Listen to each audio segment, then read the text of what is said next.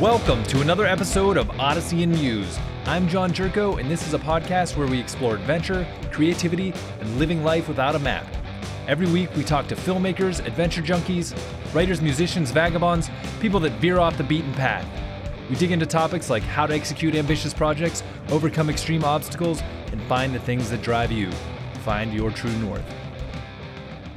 Hey everyone, we've got a great show this week, but first I want to remind you to rate and review the show on iTunes.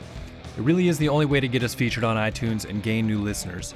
It only takes a minute, and you can go to odysseyandmuse.com slash review if you're not sure how to leave one.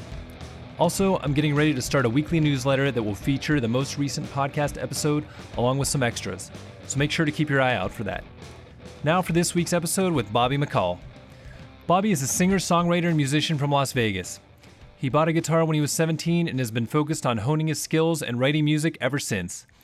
After parting ways with the band The Ill Figures, he started the gritty rock trio The Dirty Hooks with bandmates Anthony Rado and Janine Callie. They made the decision to write and record the music that they wanted to hear, and in 2012, they released their debut album, Electric Grit. In this conversation, we dig into Bobby's beginnings growing up in Las Vegas, his path to rock and roll, and his desire to leave a legacy with his work. We get into the formation of the Dirty Hooks, how to avoid the charlatans of the music industry, producing and releasing your own album, and some of Bobby's philosophies on creating great music and balancing work, life, and art. Remember to check out the Dirty Hooks on SoundCloud and Spotify. And if you really dig them, support your artist by purchasing their album. All right, let's get to it. All right, welcome to the show, Bobby. How you been doing? Good. How are you? I'm doing really well, man. I I really appreciate you taking the time to do this. Um, where are you at right now? Are you out in Vegas? Yes, I am. I'm at, I'm actually at my house. Oh, in cool. The, in in the music room there. So, Nice, nice and sunny and hot as usual. uh, you know what? It's actually pretty nice right now. So Oh, that's it's not too not too hot. It's gonna get hot real soon though. So. yeah, summer's coming. Yeah, it is. It's pretty brutal out here. Well, I, I definitely want to dig into the Dirty Hooks. It's your rock trio along with Janine Callie and Anthony Rado. Is that how you say their names? Yes. hmm Okay. But before we even get there, let's let's just start with uh, how you got into music, kind of where you grew up. Are you from Vegas originally? I am. Yeah, I am from Vegas. I grew up here. I'm one of the small percentage. All of us are actually. Uh, Janine and Anthony were all grew up here. So. Oh wow. Born and raised here. Yeah. Did you guys know each other growing up, or was it kind of later on? You know what? No, it was more of a music scene thing. You know, like met later on, Yeah, uh, yeah. later in life. But we all, you know, Vegas is real small. So I mean, it's, you know, he's got friends that I know. You know, kind of, we've all got mutual friends that kind of grew up in those neighborhoods and stuff like that. Yeah, so it was re- really small. You know, in the '80s and '90s, it's, it's grown a lot. So it's it's getting a little bigger now. But I think. I think we have about a million and a half people here now, but it was Okay. It was probably a, third of that, maybe, you know, really? 10, 20 years So it's, ago. It's yeah. really been it's- growing that much in the last 20, 30 years. Yeah, it's it's grown a lot, man. But it's it's still it's pretty it's pretty small, you know, small world out here. So everybody kind of knows everybody. Yeah, and it's I mean it's kind of isolated from other cities by by a little bit. It is, yeah. So what what was it like growing up in Vegas? Because I feel like uh, for most people it's just where they go for you know um, to party and see shows and, and go gamble and stuff. So what what's it like from the perspective of someone that grew up there? Do you get, do you guys call each other townies like some people do in other towns? Local, you know, Locals. locals, I guess. Yeah. But uh, I think uh, everybody kind of had a similar experience. I don't think, you know, when you grow up here, it's more of a. There's a lot of suburbs here. You know, a lot of people are like, "Oh, where, you know, where do you guys, you know, you live in a hotel? What do you do out there?" Yeah, and it's yeah. like, no, man. There's, there's a, there's a lot of suburbs and stuff out here.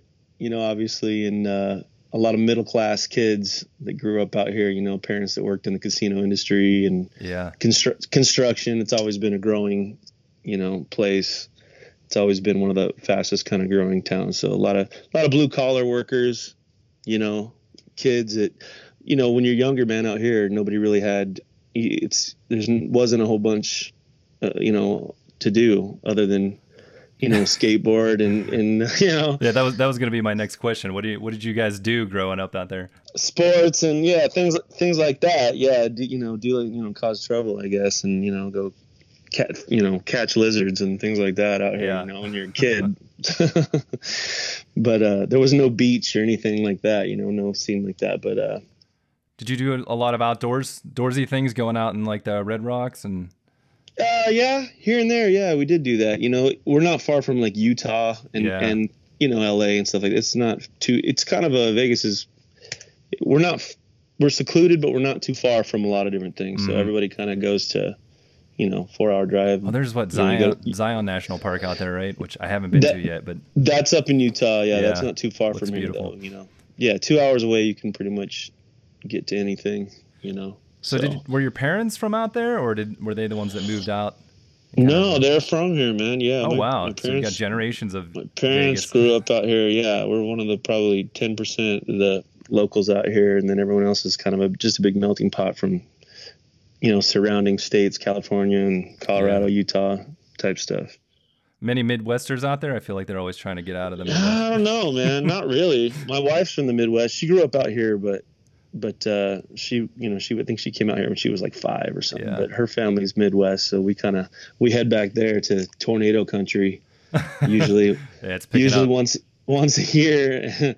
we were out there last year at the same time, and and uh, we were at like a country bar, and I think there were tornadoes touching down outside. Oh wow! Yeah, it And- scary. Yeah, they don't get scared out there though, man. They're not there. It's like you know, They're I remember the first time, first time I went out there, uh, those sirens are going off, and I was like, "What is that?" And they're like, "Oh, you know, that's just the tornado siren." And I'm like, "Well, should we be like?"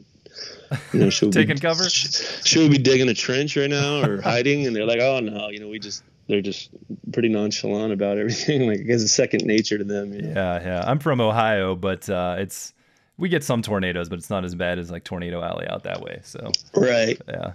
Yeah. I think they're they're they're mostly from Tulsa and Broken Arrow out Okay, there. yeah. So they're a little off the. They're not right in that tornado alley, but they're. Close enough to they- get them. Yeah, they get hit here and there. So Cool. enough for me to not want to live there. Put it that way. yeah, you don't have to deal with any of that stuff out in Vegas. yeah, I don't want to mess with that. Just the heat. yeah. So how how did you get into music? Was it something that your parents were into, or something you just picked up? Not at all, man. Yeah, it was more of a, you know, teenage kind of dream and angst thing. You know, you listen to music and you just wanted to something you th- sounded, you know, fun to do. What what were some of the bands you were listening to back then? Oh man, like the, I mean, how long are we talking? Like, like the first time I remember really liking music. Yeah, I mean, what what I guess kind of got you into into wanting to play? I'll be honest. Like the one pivotal moment, I remember just kind of being, uh, I think maybe like I don't know, twelve or something like that. Uh, I remember there was, uh, I think it was uh, at Freddie Mercury uh, died, just died, and they had like a tribute Yeah. concert to him. And I remember, uh, you know, they had all these stars like Elton John and Axl Rose and all these people come out. I remember seeing Axl Rose and I thinking, oh, that's pretty cool, man. Like that guy's, that's pretty rad. I kind of want to do that. so, so Guns N' Roses, honestly, kind of, kind of opened my eyes a little bit. And then uh, Queen and uh, Yeah. Nirvana, actually, that was all like my junior high kind of era. Yeah. So what's what started first? Did you get into singing, playing guitar? Um, what kind of brought you to music? I think I bought a guitar. Yeah, I think I went to the the uh, music shop out here and just thought, you know, I want to play guitar. And me and my older brother, I think, both kind of wanted to start playing. So I think when I was maybe 17, I kind of got into it late, you know. Yeah. So I wasn't one of those kids that was in band or orchestra or anything like that. I wish I was. Looking back, you know, I kind of wish that I had Yeah. Yeah. you know have that kind of foundation because it it does help it makes you a better musician and kind of wish that I you know back then you're like oh that's not cool man I don't want to play a violin the yeah. piano now I wish you know that I had done that but And I um, wanted to play the saxophone, but uh, my orthodontist told my mom that it'd ruin my teeth, so that kept Yeah. me out of it. yeah I think a lot of people start playing music you know for all the wrong reasons you know at first you know you're like to get girls and you know chicks and and to you know be cool and shit like that but uh Yeah. Soon you find Yeah. out it's a lot, of, way too much work just for that aspect. yeah it takes a long time to be good at Yeah. anything so but i was kind of that kid that was always you know kind of recluse, not reclusive, but I, you know, I liked, I was always into art and uh, drawing and painting and things like that, and just kind of that kind of, and you know, that was right up my alley. Music was, to me, once I kind of, you know, discovered that, that's that's all it took. You know, that was it. It's all she wrote, kind of Yeah, type yeah. thing. You know what I mean? That was all I wanted to do after that. So You just kind of became completely obsessed with it at that point. a little bit, yeah. Yeah. when did you start your first band? Was it shortly after you got your guitar? No, no, it took a while actually. I I, I was looking for uh, you know, you because we're talking about you know late '90s, early 2000s, you Mhm. know, and uh, just you know, internet is kind of. I'm, I know, and I'm dating myself now. You know, making myself sound old, but uh, Pre-email you know, or it- yeah, I mean, no, you had all that stuff, but like, it's just, it wasn't like there was no Facebook or Yeah. even MySpace, so you're just kind of like you put a flyer out at Guitar Center or something, you know, like, hey, you want to start a band, you know, type shit like that, you know, putting out a, a flyer. So That's true. that yeah, kinda you kind of forget about the days when you had to go out there and uh, you know put feet And on the ground to find people. yeah, and actually flyer for a show and things like that, you know what I mean? So we kind of, when we first started playing music, we were, it was still that kind of deal before Facebook and everything else kind of took over, and that's how, you know. yeah. social media is definitely everything now. Was it, was there a point in time when you kind of decided to make this sort of a, a thing that you wanted to pursue long term? Because I mean, you, you did come to it kind of late, so it's it's easy to get to where life kind of takes over, and you know Yeah, that kind of happened to me. yeah, absolutely. And I, I think I think that's a struggle with a lot of people, especially a lot of the people we know, you know, out here in the music scene, because you, you meet a lot of really good musicians and people that are super talented. That you're like, man, how did that guy not, you know, make a living somehow in music? You know what I mean? And Yeah. it's really hard to give up, you know, for a lot of people because you got people out here that are bartenders by at night, and then they're, you know, they go out and play music and mm, you know, do their own, you know, they tour and do their thing and uh, they're songwriters and in bands. And, you know, when, what time do you quit and say, all right, I'm going to go back to college or I'm going to go back to this? And, yeah, exactly. you know, but, uh, yeah, it was definitely, it's something that I wanted to do for sure as a, you know, I, I wanted to be a rock star when I was, Yeah, yeah. you know, it was when I was in my, uh, you know, once I hit about 20, I was like, this is what we want to do. And then, and then our old band, um, we took it real serious and we tried really hard. And, you know, unfortunately that didn't really happen for us, but, what was the old band? Uh, I was actually in a band with Anthony, who's in our band now. So Mhm. he's my, you know, my best friend that I've known him forever, but we were in a band called the Ill Figures for quite some time. And we were, when we first started out, we were more of a punk kind of act. And we kind of evolved into more of a screamo type type act. And uh and we had a you know a couple other members. And it was a shit show. You know what i mean? Like we argued a lot and we tried to you know do our own thing and, and put records out and tour and had a manager and the whole deal. And that's what was that was our you know that was our goal to play music for a living. But you know after a while you it's things you know people change and Mhm. you know you start kind of second guessing why you're doing something and if it's really what you want to do you know the older you get obviously that you know everybody changes. It's Yeah, it's hard for five guys in a band to all evolve you know uh, artistically. You know what i mean? And, and be on the same page. And i think it got to a point where especially me and anthony were more of a um just didn't want to play that kind of music anymore you know we just wanted to do our own thing yeah. I kind of wanted to change it up. exactly and, and just wanted to do something completely different and just kind of kill that and move on and that's what we did man How many years were you guys together Has that been? Uh, we were probably together for about six or seven years. Yeah, That's a pretty good. we good we gave it a good run Yeah. out here, and we did. You know, out in Vegas, you know, we did we did really well. I, f- I feel, and uh, you know, we we got out of town quite a bit, and uh, and we were good. I'm not gonna, you know, I thought we were a pretty good band, and I was proud of proud of some of the things that we did. Yeah. But it's not.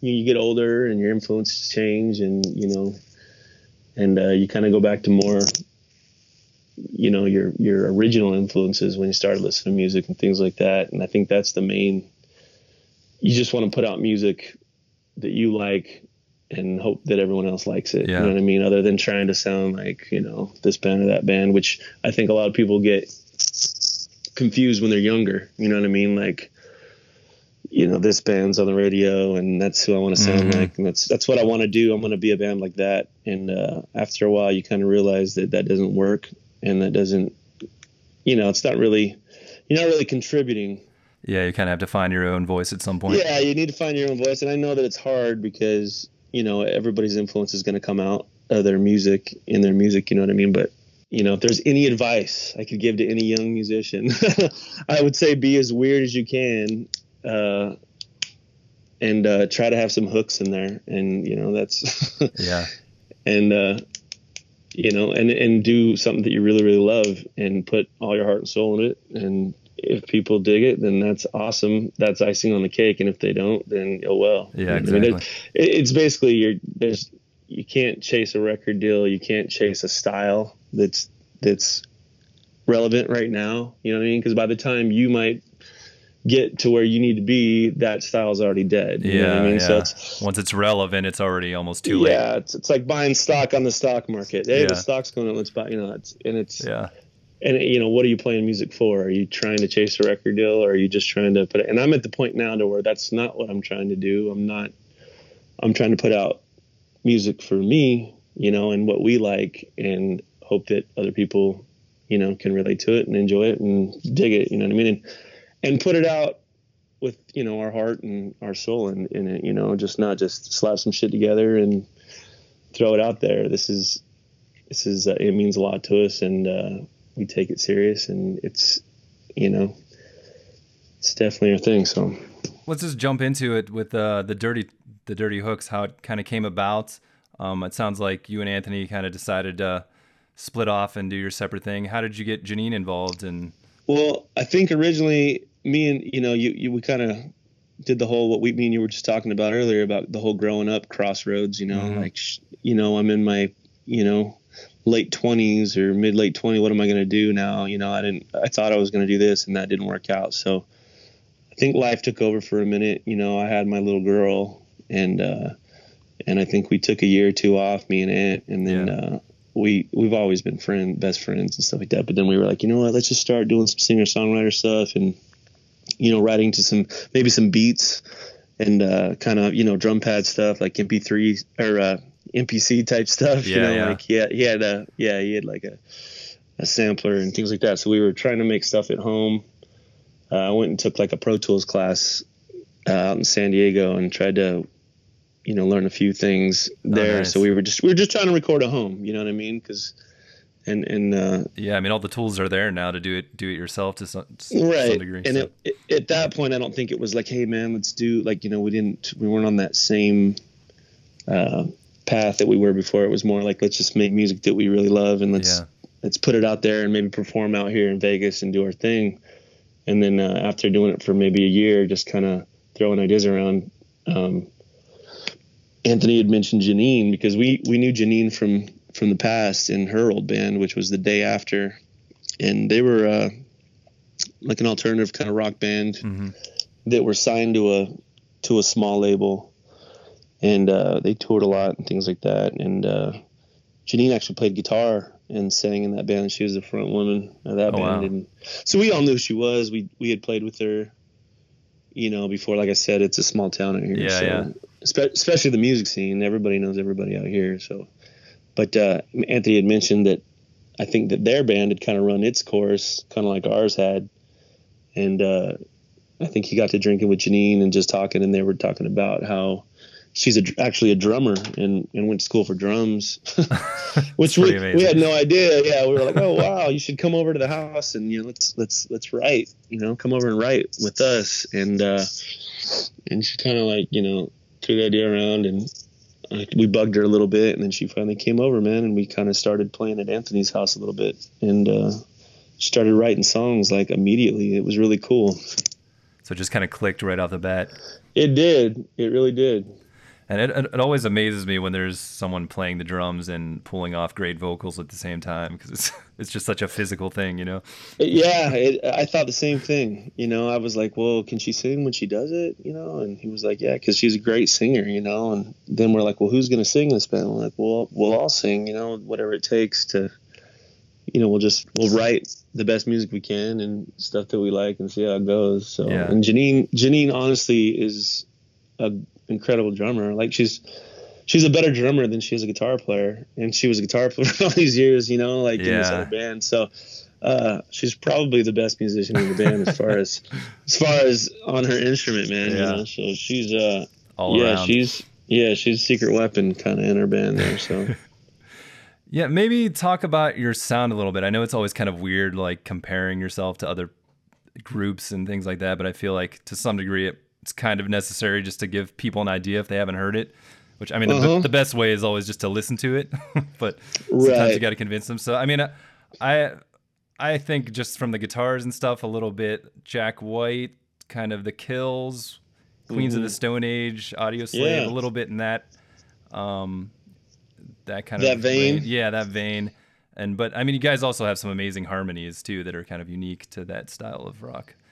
Absolutely, man. I mean, it, there's going to be, like I said, it, as far as influences, you know, nobody wants to sound like anyone else. I think that's one of the hardest things to, you know, do is kind of, you know, to to be different than your influence. Yeah, that's kind of the goal, is it Uh, to separate yourself in some way to be original. Yeah, but it, it, it's all going to poke out a little bit. And, Yeah. You know, some of the, some of the names you you said are obviously definitely uh, influences. You know, as far as you know, I've always been a huge Beatles fan. Just so Yeah. is Ant, Rolling Stones, a lot of a lot of stuff from the '60s. You know, Cl- Creedence, Clearwater Revival, the band.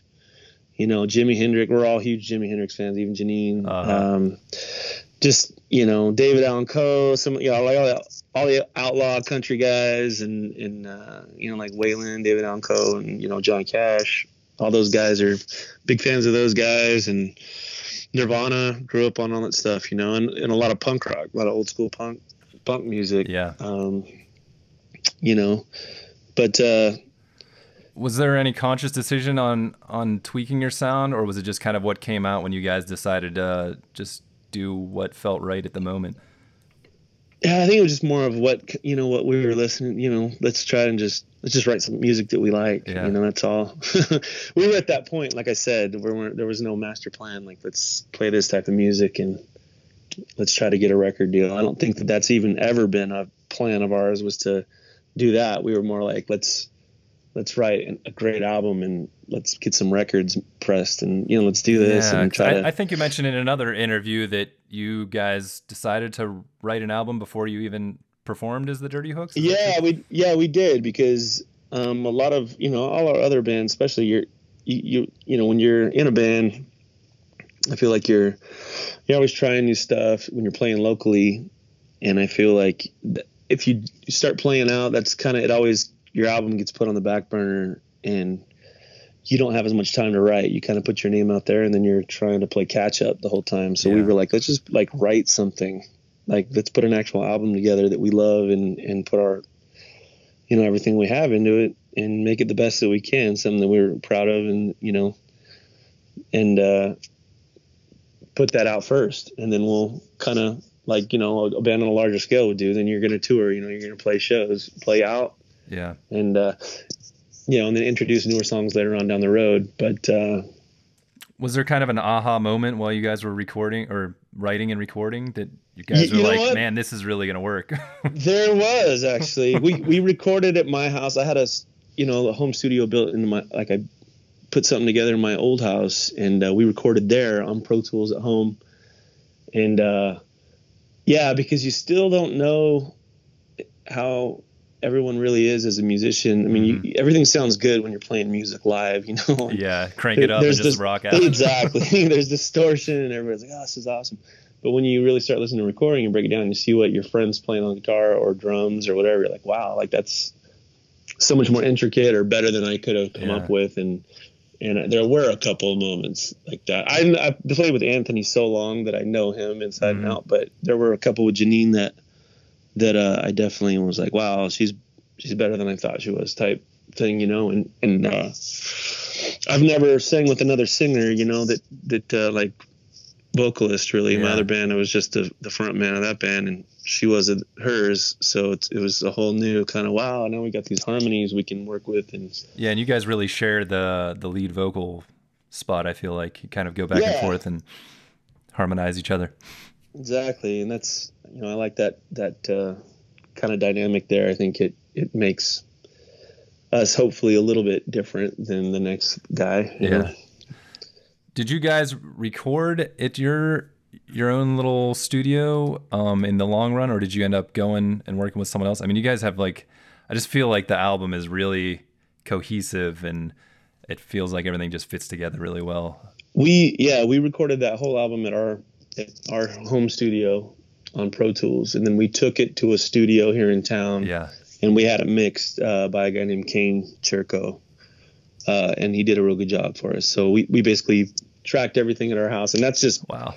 that's all that's all for you know for punk rock reasons of you know being a, a broke musician and Yeah, not yeah. having you know 10 15 grand to go drop in a studio especially tracking. When you're tracking that's what's really costing you Yeah, money because exactly. you better you better get it right. So we were like hey man let's take our time. There's no there's no rush. We'll do this a hundred times. We'll do whatever we got to do at home. Get it right. And there were a lot of nights where you know where I- you know I was up at two three in the morning playing keyboards and you know layering and doing stuff like that. And uh and you know you don't have someone breathing down your neck you're not looking at the clock and looking at your wallet you know you're just like you're just being creative. Yeah. you know what i mean? You're not you're not worrying about that. So that that i think is a big part of maybe the reason it sounds the way it does. And then like i said when we go and mix it uh that's them just polishing it up Yeah, and, exactly. and and kane did a real good job with that so I feel like that Pro Tools class really paid off in the long run. Then. you know what, man? I don't. I only took the 101 class, so I barely know how to. I know how to hit record. That's about it. It worked. You guys, thanks. you guys made it No, I know. I know a little bit. I, we've we've got friends that that uh, I've got a buddy Don Hartley who he usually comes over and gets us set up. He's a guy who's he's a, a local musician that's Yeah. been playing in, in good bands for years and years, and he's worked in numerous studios, and he's kind of a he's kind of one of those tech geek guys, you know, Mhm. one of the coolest guys on the planet, and uh, he's super super smart. So he kind of he always every time we're kind of tracking at the house, I usually have him come over and just get me set up because he knows his shit a lot better than I do, and then we kind of take it from there. Yeah, know, yeah. So, but shout out to Don. He's he's he's helped us out a lot too. He's a good guy. Cool. Um, how do you guys kind of split the the work for the band? I mean, it, is it pretty even in terms of writing and um, recording? I mean, you guys, you play. Do you play a bass at all, or is it just the baritone guitar, which is kind yeah, of it's just the baritone. I'm not a bass player, you know. Yeah. This is actually a it's a bass six that I play, which is a a Fender instrument, which is kind of the original electric bass uh, before they made the you know like the jazz bass or the P bass and Mhm. had all that stuff. So like if you listen to early, really early recordings like you know like Cream, yeah, yeah, uh, you know that's they're they're playing the, the you know the the uh, bass six. The, the Beatles played the bass six like on the White album. Mhm. You know, and it was more of a easier like I you know I read some uh, articles that that's what uh, John and uh, George would play because it's it's a little more translates a little easier to a guitar player. Yeah, exactly. as far as you know what I mean? When The they were feel and writing and, they were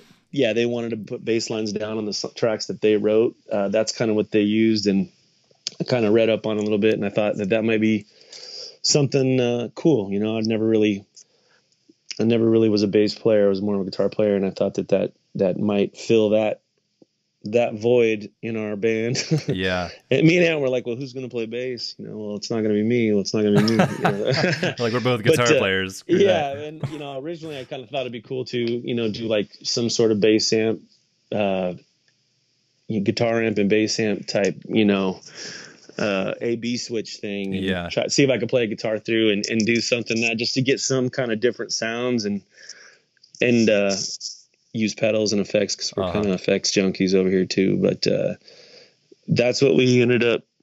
I ended up kind of buying, and that's kind of what we've, you know, we've rolled with since the beginning in this you know crew. So yeah, what what are some of your favorite effects? I feel. Do you guys use the uh, the whammy pedal at all, or do you have something that gives it that similar sound? Because I. Uh, Anthony has a pitch shifter that he uses. Yeah, we're pretty we're we're gear nerds as far as effects pedals and, and things like that. You know, uh, we're we we got a lot of fuzz pedals and uh, collection, and uh, Anthony's got uh, all kind of vintage stuff that he goes and buy. He he doesn't stop buying. I'm pretty set up on my end. I think I don't. Yeah, He's kind of addicted I mean? to it now. yeah, the the main pedal I have that's that uh, is pretty rad. That I kind of if I don't have it, I feel I feel awkward. But it's a deep impact. It's a it's an Akai pedal. Okay. So it's it's basically a, like a bass synth pedal. Oh, nice. So does it actually like uh, get, tone it down a little bit, or is... it's uh, no? It's actually it's really it, it sounds pretty synthy. Okay. Kind of uh got a, like a synthy distortion to it. Yeah. Which I kind of like because I feel like it doesn't sound like anything else. So I try to incorporate that as much as I can. And it's kind of a discontinued thing, which always makes me makes it more exciting. You know, it's yeah, like oh yeah. nobody nobody has it. Check but, this uh, thing out. yeah, apparently the guy the cat from the Muse plays plays one, okay. so everybody wants to sound like him. But uh-huh. uh, but yeah, that's one that I that I play. I got my Big Muff and my Pog Electro-Harmonix. Those are my three kind of go to kind of yeah exactly. Anthony's got an arsenal. He's got about 30 pedals that you know he's got a bunch of audio spaghetti and wires coming out of so it takes him a lot longer to set up yeah i was gonna say. But, but uh, yeah we're kind of gear nerds when it comes to vintage gear and and uh, pedals and, and uh, guitars and things yeah. like that so. Yeah i mean i think it definitely has given you guys a unique sound which which kind of helps separate you again from everyone else. Well, well being a three piece is hard too because you, you know it's it's hard to sound big when you're there's only three yeah. of you. You know what I mean? So we we we bought a Roland uh, like a MIDI foot pedal. So there's parts that we can play keys with our feet. You know, kind of the the Geddy Lee. Uh-huh. Uh, you know, method. So th- there are a couple songs we'll, you know, hit the key keys with the foot and stuff oh, nice. like that, and try to try to fill in the fill out the live performances. the cracks. Yeah, yeah. because when you you know you you make a recording and you put all the bells and whistles in there and you try to be as creative as you can and then you try to you know fill it in live the best that you can as well. So yeah definitely.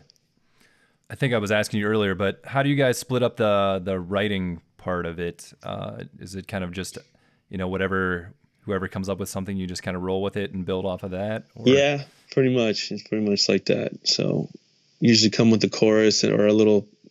It, it usually starts with lyrics, though. You know what I mean? It's usually, yeah. hey, what about this little chorus thing? And um, I'll usually bring some lyrics or something to to Janine and Ant, and then if they if they kind of like it, then we we usually try to build off it mm-hmm. see what we can't come up with together. You know what I mean? And yeah. and if they don't, I'll know I know right away. yeah, so just kind of move on. And I trust their you know their their uh, I trust uh, you know their taste, their musical taste. So we you know we all have the same taste in music, but we also have other you know our own guilty pleasures and things. Yeah, yeah, exactly. So you know, we all have our same influence that we all really love, and and uh, we also have our own stuff. So I, I feel like um, if they don't like something, then maybe I'm maybe it's too cheese or something. Yeah, yeah. So I kind of I just keep it moving, and I'll you know kind of bring something else to the table. And then when we're all on the same page and everybody's kind of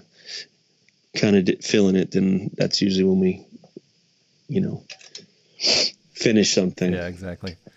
What what about the names? Sometimes I feel like naming is harder than actually, you know, going through and putting together the the complete project.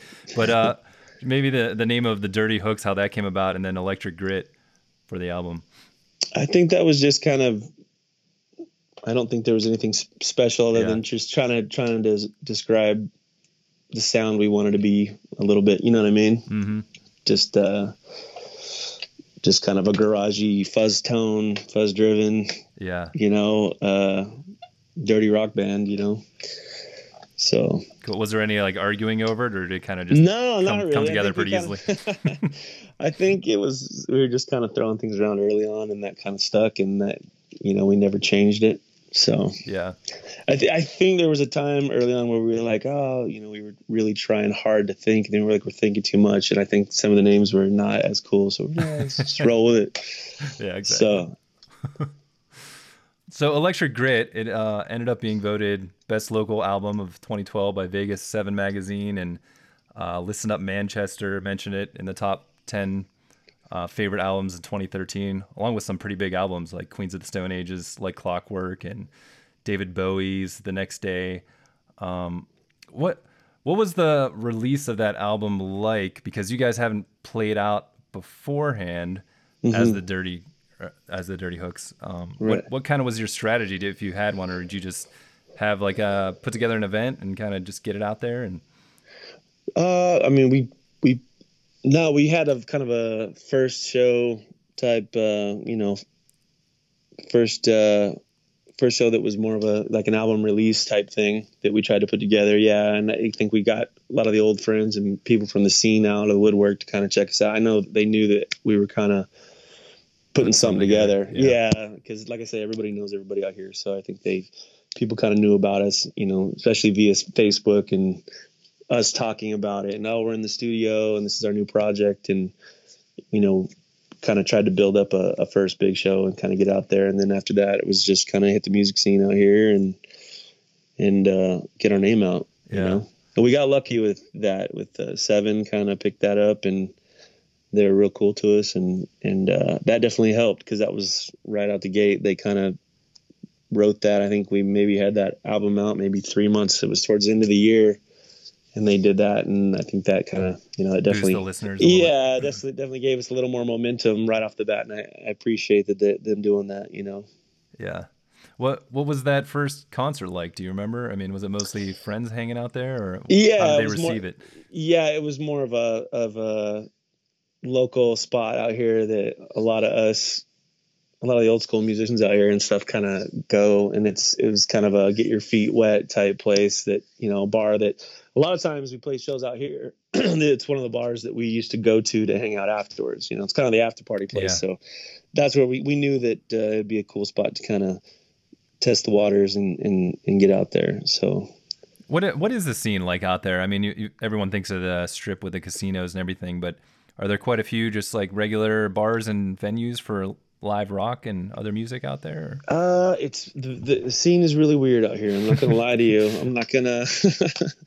I'm gonna try hard not to sound like an asshole, but it, it's no. it's it's it's been it's definitely been up and down. Uh, when I first um, kind of was exposed to it, you know, earlier on, uh, it was really cool. Uh, I want to say like late '90s, early t- 2000s. Yeah. It was there was a, a, a place called the Boston where just everyone went. And it was just a hub in the middle of town, local hub that just everybody went. So every weekend there's you know two three hundred plus people.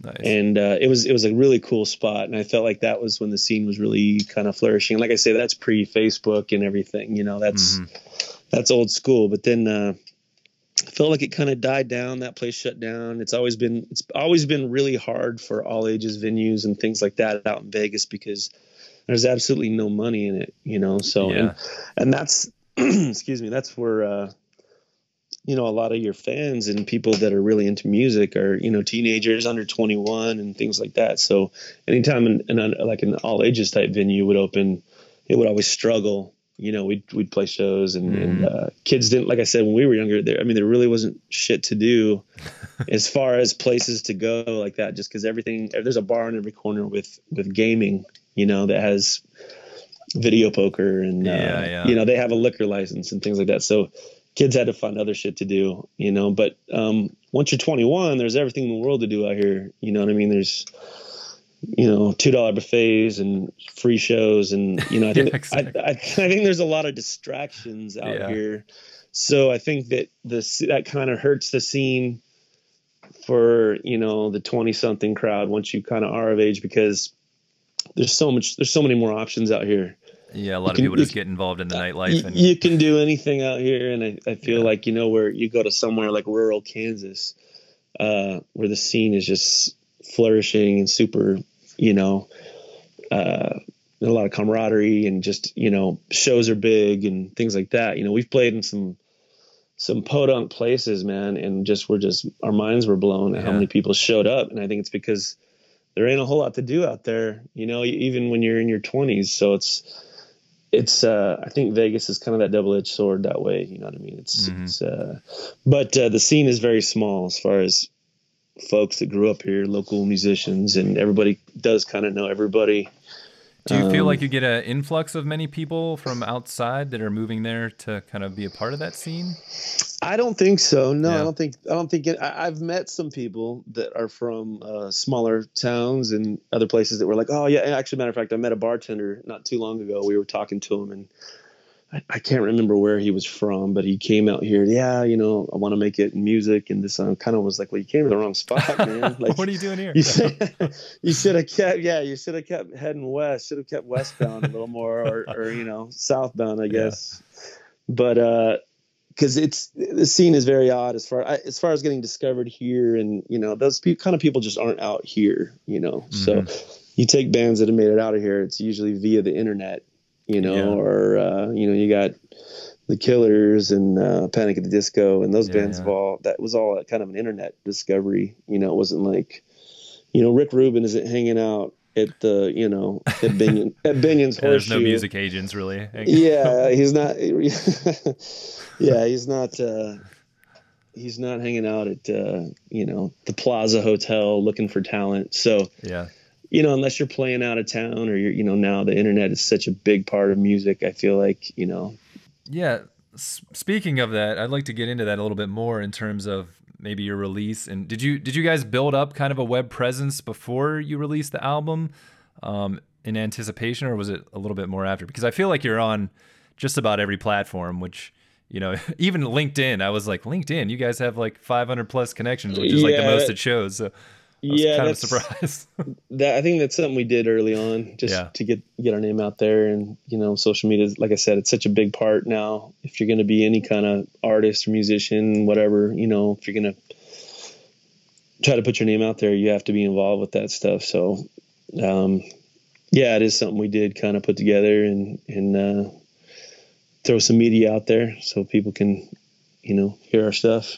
Was there any one platform that you feel like kind of helped get you out there the most, or was it just kind of the total uh, whole of everything? I don't know, man. We did the whole SoundCloud and Spotify, yeah. and we put a lot of stuff out there for free because, like I said, it was more, you know, we're not trying to make money off our album. We're not really doing all that. We're more just trying to get our art out there and. uh and I think that did help. I think uh, I think you said you heard us on SoundCloud. Yeah, yeah. Actually, like okay, uh, my so, friend Angela Kerfoot lives well, out there. there you go. Yep, so, yeah, through her SoundCloud account, I think I found you guys. I was like, man, these these guys rock. yeah, I think anything you, you, throw out there, you know, is at least if it's uh, if it can help. Yeah. So. Yeah, and definitely. I like Angie. She's definitely uh, she's definitely a creative person. We yeah, played with her. She's working it all the time. yeah, yeah, I like her a lot. Yeah. Uh, did you I, I, see that you guys played a lot of festivals out there. Is that kind of a thing in the Vegas area? Are there a lot of different music related festivals or entertainment festivals that you guys try to get connected uh, with? It's it's uh, it, I think it's picked up in the last maybe five, six, seven years. It seems like they had that Vegas was the first kind of attempt to have.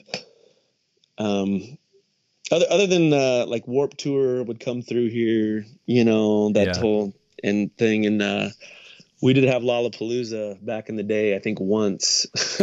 Vegas is usually not you know, people's first stop. Yeah. But now, now I think it's it, it is kind of become more of a, you know, a destination that that uh, music, you know, art more and more artists are coming here, mm-hmm. which is awesome for us. You know what I mean? I'm. I wish it was like that when we were younger, you know, because there were a lot of bands I wish I had seen uh, yeah, you know what I mean? Drive in like the, five hours to get to them. in the late '90s, yeah, I wish there were bands we could have seen when we were teenagers and stuff like that. But um, but yeah, I think like the life is beautiful now.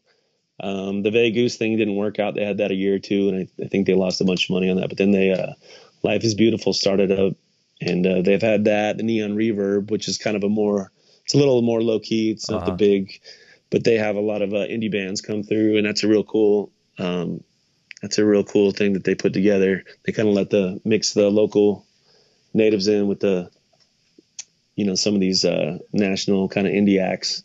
That's and pretty cool. uh, yeah, it is cool, and and I, I do I do think the the scene is is really cool at the moment, uh, better probably than it's ever been, just because of the uh, restoration of downtown and things like that. You know, downtown used to be no one went down there, you know, Mhm. because it was just it's you know like any other downtown most cities, it's a little more you know run down, yeah, you know, streetwalkers, and yeah, it is very seedy, and uh, you know the they they've cleaned it up a lot. They put a lot of money into it downtown, and now that's that the art scene has always kind of been down there, and and it's gotten a lot bigger and a lot Yeah, stronger. So yeah. so it, downtown is actually it, it is the the hot spot. That is where everyone goes now. Yeah, I feel You I definitely recommend even if you're just making a trip out to Vegas. Down, uh, down. I think downtown is way more fun than the strip. It, it is. It absolutely is. It, it is. And like I say, I'm being from here. I'm. I couldn't be happier that they've kind of revived it. And uh, I mean, the all that East Fremont stuff that they've put money into, and all the bars they've opened up. yeah, Uh, they, it's it's it's been awesome for the for the music scene and for for the arts. You know what I mean? what are so- some of the big bars out there that that are good for rock music? Uh, well, the local, I think the hub out here definitely is the bunkhouse. So if anyone is out here looking for to check out some cool Vegas bands, that's definitely the spot to go to, and that's that's kind of been the the hub for quite some time. For you know, and they and they'll get you know national acts through there. Yeah, A lot of in- indie artists and and uh, bands on independent labels and things like that. They'll they'll uh, book there. But uh, the Killers just played uh, a show at the uh, I think it's a T-Mobile Arena that they just opened up out here. Oh, okay. You know, big stadium. Yeah, And uh, after the show, they played the Bunkhouse. you know, which is a hole in the wall, oh, that's pretty neat. Wh- which is really They did a neat. little local yeah. show. Yeah, yeah. So it was, it was really neat, and I think they said like four thousand people showed up that knew about it that were Wow. local, and I think they can only let in maybe a thousand people. That's you know, crazy. it's it's it's a little hole in the wall bar, and it's it's got a great sound system though, and uh, it's just one of those spots that everybody kind of knows about out here. So. Yeah. So yeah, that that's that's definitely the place I'd go to if I wanted to hear some music. Uh, there's a couple, a lot of cool bars to go drink at though. Yeah, You know, definitely. I went to the the Griffin out there. Just Yeah, it's kind of cool, cool the spot. Griff Griffin's a cool spot. The Beauty Bar is is uh, it's has its moments. It's cool. They they they uh, book bands there, um, touring bands and things like that. So everything on that East East Fremont that strip there is uh, is pretty cool. So Yeah. Let's talk about the music video a little bit. You guys did one for Naked City Cult. Uh, was was there a reason you picked that song in particular, or and how did the collaboration with Ryan McPherson come about? Uh, you know what's funny is we gave Ryan like three different songs that we were like these are three that we would like to yeah, you know, three ideas, three different songs, that, and that wasn't really our first choice. It was one of the three, but it wasn't the one that we thought we. uh, and uh, he was so dead set on doing that song. He was like, "Man, I just I have all these ideas, and you know, he really wanted to do that." So we were like, "Let's do it, man." So he he he had all that, all those ideas for that video. Basically, that was his idea to do the truck and and uh, you know wrote that whole little um, little screenplay, I guess, for for that. yeah. So that was all Ryan's idea, and um, did you guys he- know him as a- as a friend, or did he approach you, or how did that all come about? I think we approached him actually. Okay. We'd we'd saw a couple things that he had done, and uh, he's done some things in the past. I don't know if I should. I don't know what he wants his name out there to be Associated associated with. I don't. I mean, you can say whatever you Yeah, want, yeah. but but uh, he's had some success in the past with other things, and uh, and uh, he's honestly like the coolest guy, nicest guy you'd ever meet. You know, and uh, and a funny guy. So, but cool guy, got together, creative dude, and you know, and uh, had these ideas, and when he basically hooked us up, you know, he he he put a lot of his own money and time into it, and yeah, did us a solid, and uh, we went. I think we shot it. It was two days to shoot. Uh, we did some stuff in there in his studio, which is uh, here on our side of town, and then we went out uh, to the desert and did two other location type things. So, and uh, he did a good job, man. He's a talented guy. Did you guys have any surprises or things that you learned while doing a video? I don't know if you guys ever shot videos before for. No, we haven't. I mean, other than just doing, you know, no, not on that kind of you level. know level. Mm-hmm. No, no, it was uh it was a cool experience. I don't have anything bad to say about yeah. it. I don't know. Nothing that stands out that was crazy that happened. Uh, not really. Other than, other than, the first truck we took out there broke down. Oh yeah. So nice. yeah, we had to we had to they had to get another like semi out there. Yeah, so, yeah, it was a cool truck. yeah, it got definitely stuck. link actually, that video up.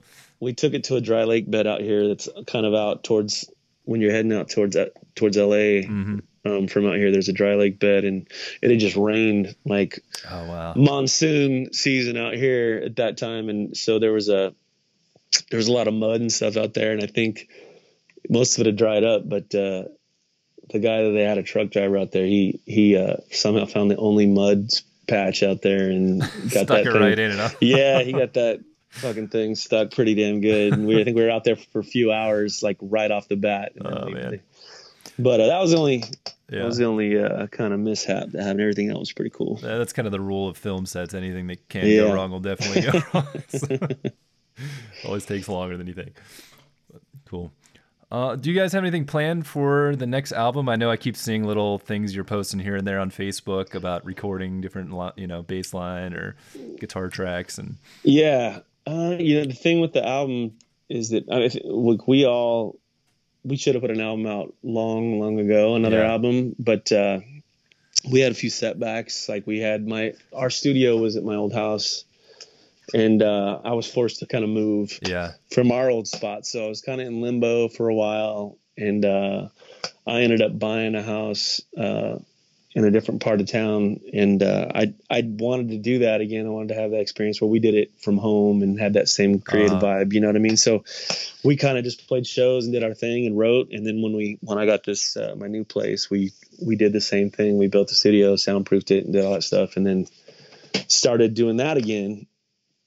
But halfway through that, we had another setback, which is a good setback, but. Uh, uh, a producer out here approached us and was like, "Hey, you know, we want to do a few songs with you guys, see how it works." And yeah. uh, cool guy that we respect, and um, so that put another halt on everything because now, you know, that's something that we, yeah, we obviously wanted to take advantage of that, mm-hmm. um, being his track record and who he is and things like that, and uh, so that's where we're at now. We're recording in a in a much much larger studio. Nice. Uh, so and and we're only doing three songs with him, but uh, we're you know we're doing the whole demo thing, and I think uh, it could turn into a shopping type thing. Oh, and, great! Which is something that we really weren't looking for, honestly. I mean, it's something that everybody wants. I'm not, you know, if you're if you're saying you don't want that, then I feel like yeah, you're, exactly. you're being untruthful, you know, because everybody wants their music out there. But you weren't trying and, to force it at the time.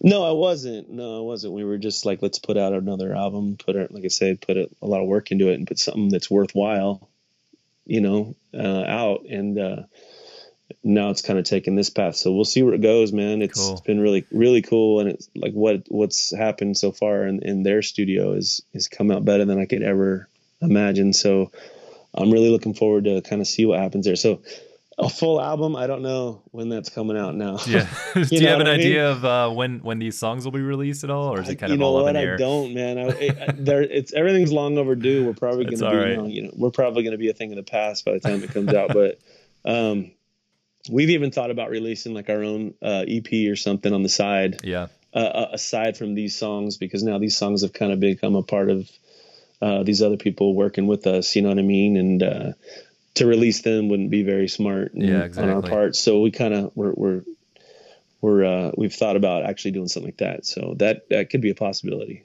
Very cool.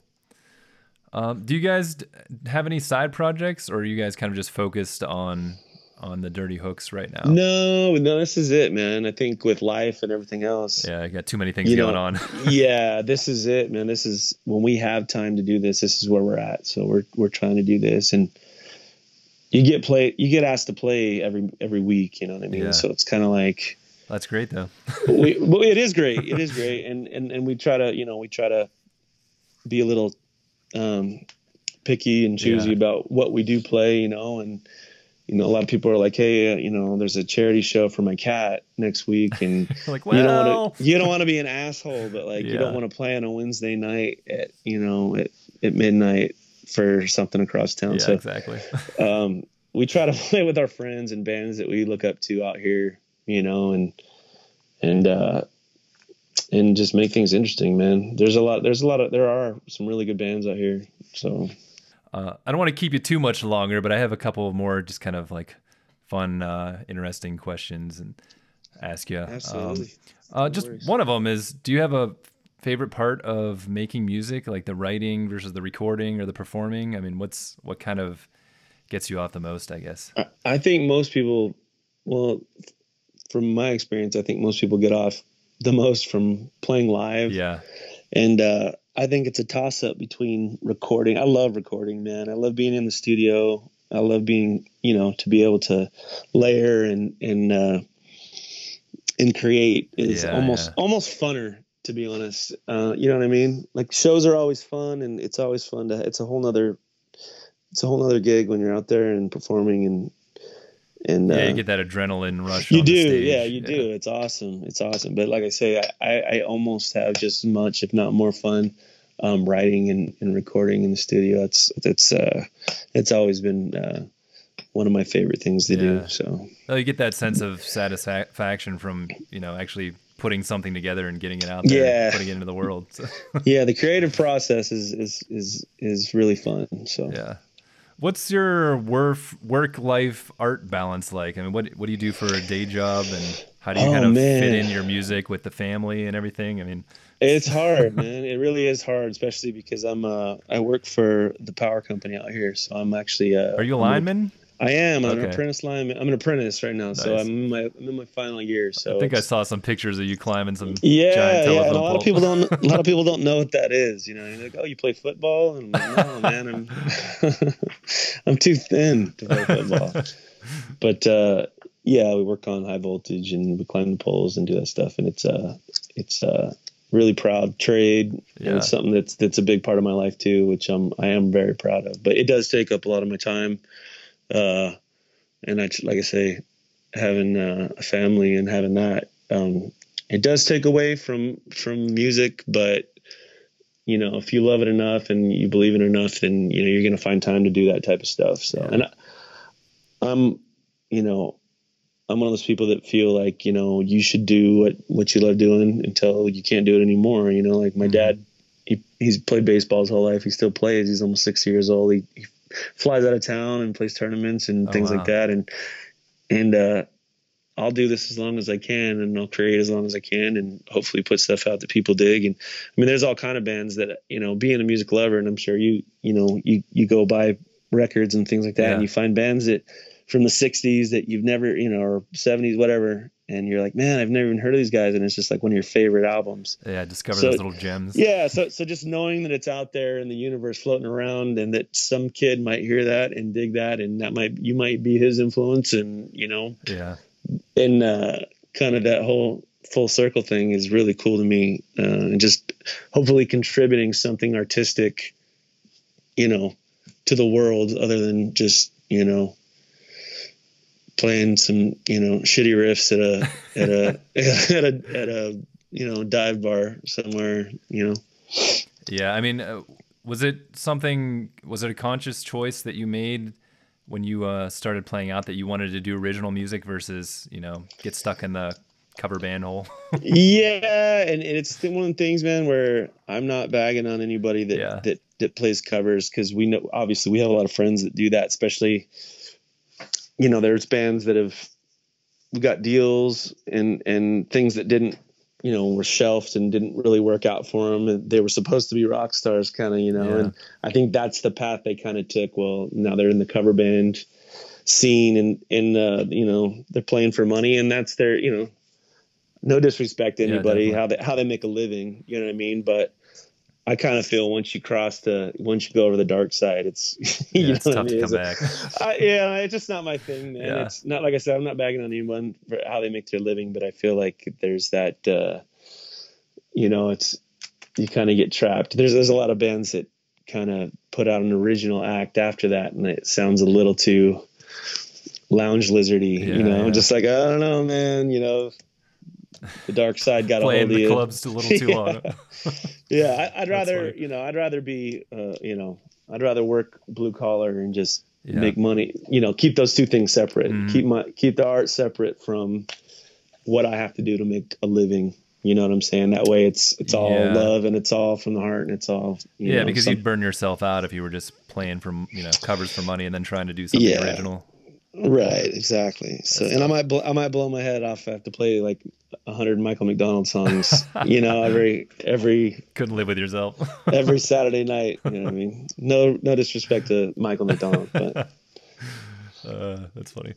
Uh, what what are some of your big musical influences right now? Is there anyone that's kind of been blowing your mind in the last couple of years? Uh, man, I, I've always found myself buying old shit, dude. Yeah. To be honest, but as far as contemporary bands like uh, that are on the radio, I really dig this band Hound, Houndsmouth. Houndmouth. Have you ever heard of them? I don't think I have. No. They're pretty cool, man. I, I feel like they've kind of got a like an indie um, kind of folk sound, I guess. But uh, there, you can definitely tell that they're influenced by like the band and yeah. Bob Dylan and things, which are things that we're hugely influenced by. And uh, so I kind of dig that band. The Alabama Shakes, love that band as far as a contemporary oh, band. Yeah, yeah, they're good. I like them. Um, anything Jack White does is pretty. It's always pretty epic, pretty, pretty badass. But the last album I bought, uh, or albums, were I bought a bunch of Violent Femmes stuff recently. So. Oh, okay, cool. I always yeah. kind of end up buying old shit. Seems like when I'm looking for music, but those are some good ones. yeah. Do you have any like rituals or habits to kind of keep yourself in the game musically? I mean, do you still practice your scales or do anything like that? Or, I mean, are you, you just kind of so focused on um, practicing with the band and creating new music? That's kind you of know what? I you know I mean I got a hundred guitars around my house. All of us we all do. So I think and even Janine's got her set up at her house. She's yeah. got a drum kit and keys and so we all kind of I think since we're we live we're not real close to one another as far as where we we stay. We all kind of have like our own little home studio. You yeah. know what I mean? So Anthony's usually sending me little sound bits over the phone, messaging me stuff and That's things fun. like that. And yeah, there's a lot of that going on yeah. over here. You know what I mean? The hey, check this out, man, and and vice versa. So uh, usually, other than picking up a guitar and like kind of working stuff, working on little parts um, that's the only ritual. Just yeah. kind of when I feel like picking something up and and mess with. Otherwise, it's just getting everybody together and like really trying to figure out, uh, you know, parts and dynamics, yeah. things like that. Yeah. Do you do you get like little musical riffs in your head that you jump on the guitar and sit down and play, or is it more of like while you have the guitar in your hands, things kind of come out? Uh, no, it's it is like that.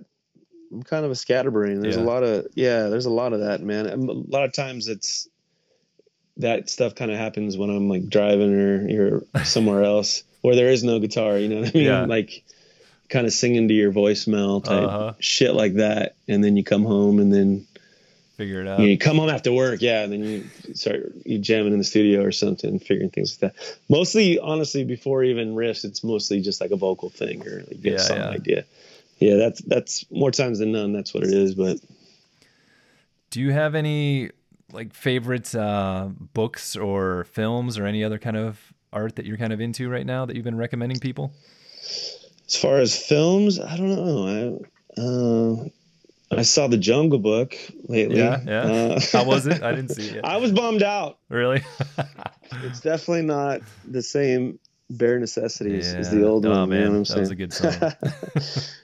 No, uh, Hateful Eight. I like all the Quentin. Yeah. Like, Tarantino's awesome. I like all his shit. Uh, um, you know, I don't know. As far as stuff that just came out, I don't, I, you know. No, that's cool.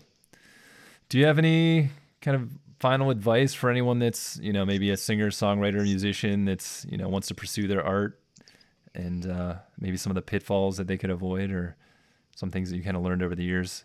Or mistakes that maybe you see uh, up and coming?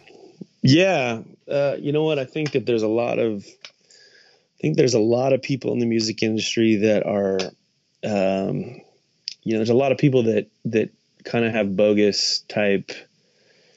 Um, I don't know what you'd want to call it, whatever their profession they claim is. Like, it's a lot of product placement and yeah. people that are like, "Hey, man, if you send me five hundred dollars, you know, we'll get you on all this college radio, and uh, we'll, Yeah, we'll yeah. do this. And I, I feel like there's pe- there's just thousands of people that make a living off of off of you know starving artists, you know, and that that's the only thing that kind of pisses me off about music because there's this whole just you know there's this quote that I have written up in our studio. Um, it's uh you know Hunter S. Thompson. That's it says music business is a cruel and shallow money trench Yeah. you know, a long plastic hallway where thieves and pimps run free and good men and good men die like dogs. And then it says there's also a negative side. So it's, and I think that's a rad quote. And that's why I wrote, Uh, That's scribbled really it on the wall because it's very true. Uh, there's just a lot of, um, there's a lot of, you know, just, just shady people out there that I think that, you know, I, there's a lot of bullshit, especially with uh, social media and things like that. Hey man, send us money and, and Yeah. we can get you here. And, uh, and I think, you know, just if you can just avoid shit like that and just avoid the, you know, people, there's people out there that pay for, um, you know, YouTube likes and plays like, oh, if you give us a thousand dollars, we can give you a hundred thousand YouTube hits, like all that kind of Yeah, bullshit. you know, all this, marketing this BS. Mucus industry BS. And, uh, I say, you know, if there's anything kind of like, you know, that I've learned in my old age, uh, of 37, I would say avoid all that shit. Um, you know, and don't, don't, don't rely on things like that. Even that guy I told you I met a bartender who, you know, came out here Yeah. uh, he was talking about stuff like that, like, oh, we really need to get this and and get our social media on point and have someone regulate this. And honestly, man, the only thing you can really do is write music, right? I mean, Yeah, if you, you just write the out there. best, you just focus on writing good music. Make sure you have hooks, please, Mm-hmm. and then uh, you know, and and try to be as unique as you can, man. Like that's all you can do, and you can hope. All you can do is hope that people will like it, and Yeah. if they don't, if they don't, oh well. You have to be ready to just kind of be you have to be ready to accept that. Yeah, okay, this exactly. could this could only go as far as my ears and a couple of my friends, and that could be it. And you have to be willing to be happy with that. You know what I mean? Because I think if you're expecting anything more than that, you're just going to be disappointed. Yeah. So just you know, be the best artist you can be and the most creative person you can be, and contribute the best you know piece of work you can. And if it's good, man, people are going to hear it. You know, they're going to find a way to you. They're going to they're going to hear it. People are going to share it with their friends, and you know that's that's that, dude. I don't think there's any gimmick or bullshit, you know, kind of quick way to fame and fortune. you know, I really don't. And I and I I know guys out here that should be famous. I really do. There's Yeah. guys out here in Vegas that uh, there's a band called Black Camaro, who I don't know if you're a fan of, like MGMT or Yeah. uh, Modest Mouse Mm-hmm.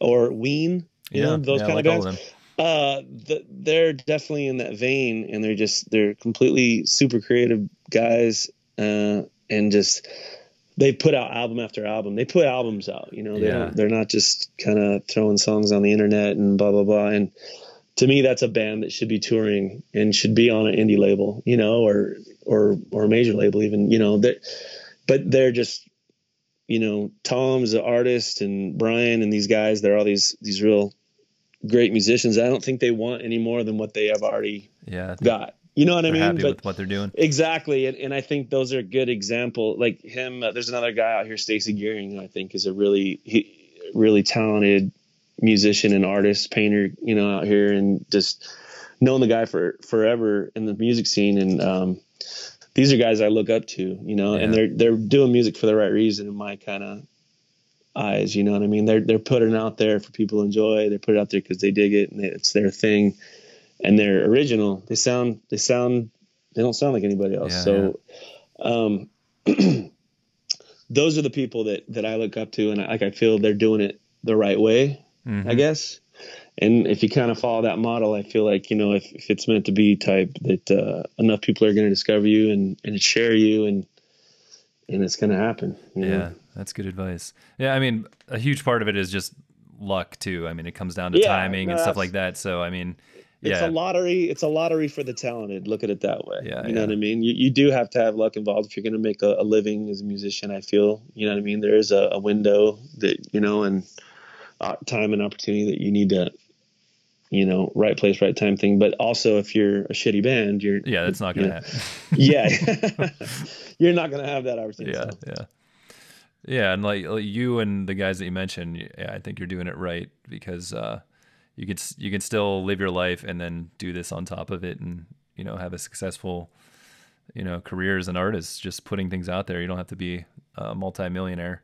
Everyone, it'd be nice, but yeah, but hey, exactly and and honestly, I mean that you're not going to get, um, you know, and I'm not an, I'm not like a music snob or an art snob or anything like that. Like I know, you know, I kind of have been like that in the past. We're like, oh man, this band, oh, this band's horrible. I'd yeah. never listen to that. If you listen to these guys, then you're, you know, but I'm not like that. I try to be open minded about like, you know, there's there's good in everything, and everybody's, you know, there's a there's a uh, you know a demographic and an audience for every type of music, but um, you got these hipsters and people out there or music fans that might say that you know their favorite band sells out and they don't listen to them anymore you know mm-hmm. or you know they're you know you always got that guy like oh i like when they first came out first album this and that but you know once they went more com- more and more commercial yeah that that band is trying to trying to eat and put out hits and they kind of lose the you know the hunger they had and the edge mm-hmm. they had well the bands I was talking about before, these local bands, I mean, and I'm sure every city has got, you know, guys like that. Um, there's nothing more honest, you know what I mean? Or, you know, than, than that, those type of bands, you know, really like if you're looking for raw talent, it's really just like their heart is 100% in it and not, you know, there's no producer or label It's like, hey, you know, you need to sound like, yeah, you know, this this band or that band because that's what's hot right now. There's no outside influence of of a producer or a label or anything that might kind of water that down. So, mm-hmm. you know what I mean? That, I think there's nothing more honest or or original or or valuable to someone that that really is looking for good music. You know yeah, what I mean? Yeah. There's there's and I'm sure every every scene's got you know a handful of those cats you know that are just that that have no no uh, intentions of of contacting a label or playing a showcase. You know, they're just going to put their fucking yeah. records out and you know, that's it. Yeah, I mean that's probably what kills some of those bands that have, you know, one or two amazing albums and then, you know, the the fame combined with the influence of, you know, big producers and stuff trying to get them to to be more pop or whatever, you know, it can yeah, just has a negative effect. It's kind of that yeah. soft, the sophomore jinx. You know, people mm-hmm. say that you know you got a band that's maybe been playing for a few years and they have all this material and this stuff that they've created from scratch, and then you know they they get a producer, they put it together, put this great album out, and then they have to kind of come up with another album full of hits, and and uh, you have a lot more of that studio influence and things, and uh, sometimes it's probably good, but you know I'm sure it's bad a lot of times. Yeah, you know you know, you need to sound like, uh, you know, Kesha more, you know, or I don't know, whoever. Uh, terrible. but uh, just to add kind of back when you were talking about the uh, paying for likes and hits, I actually know some people that have done this more in the film industry. Okay. And yeah, you might get uh, a ton of likes and hits, but most of them are just bots and, you know, people that are being paid to do it. So, after that big rush of likes and you know follows or whatever, none of those people are actually gonna um, share it or you know like the next time around, or they just kind of become this dead weight that's uh, attached, and it really doesn't doesn't push you forward. It's not worth. No, it's BS, yeah. man, and it's just it's there's a lot of that phony shit, you know. It, it's and I don't think it's I think it's always kind of been that way. Yeah. Like mu- music industry wise, I mean, there's always been the payola where mm-hmm. you, you, slip the old DJ. Uh, you know, a couple hundred dollar bills and they, they spin your band's track, you know, back in the day. Yeah. And, and, uh, I think it's just a different form of media, you know, yeah, it's exactly. just a different, it's technology. So that's just a different way for, you know, people to get ahead and labels and, and things to do what they think they have to do to get their artist out yeah. there. And, oh, if, if they got a million hits on your video, then everybody's going to think you're legit and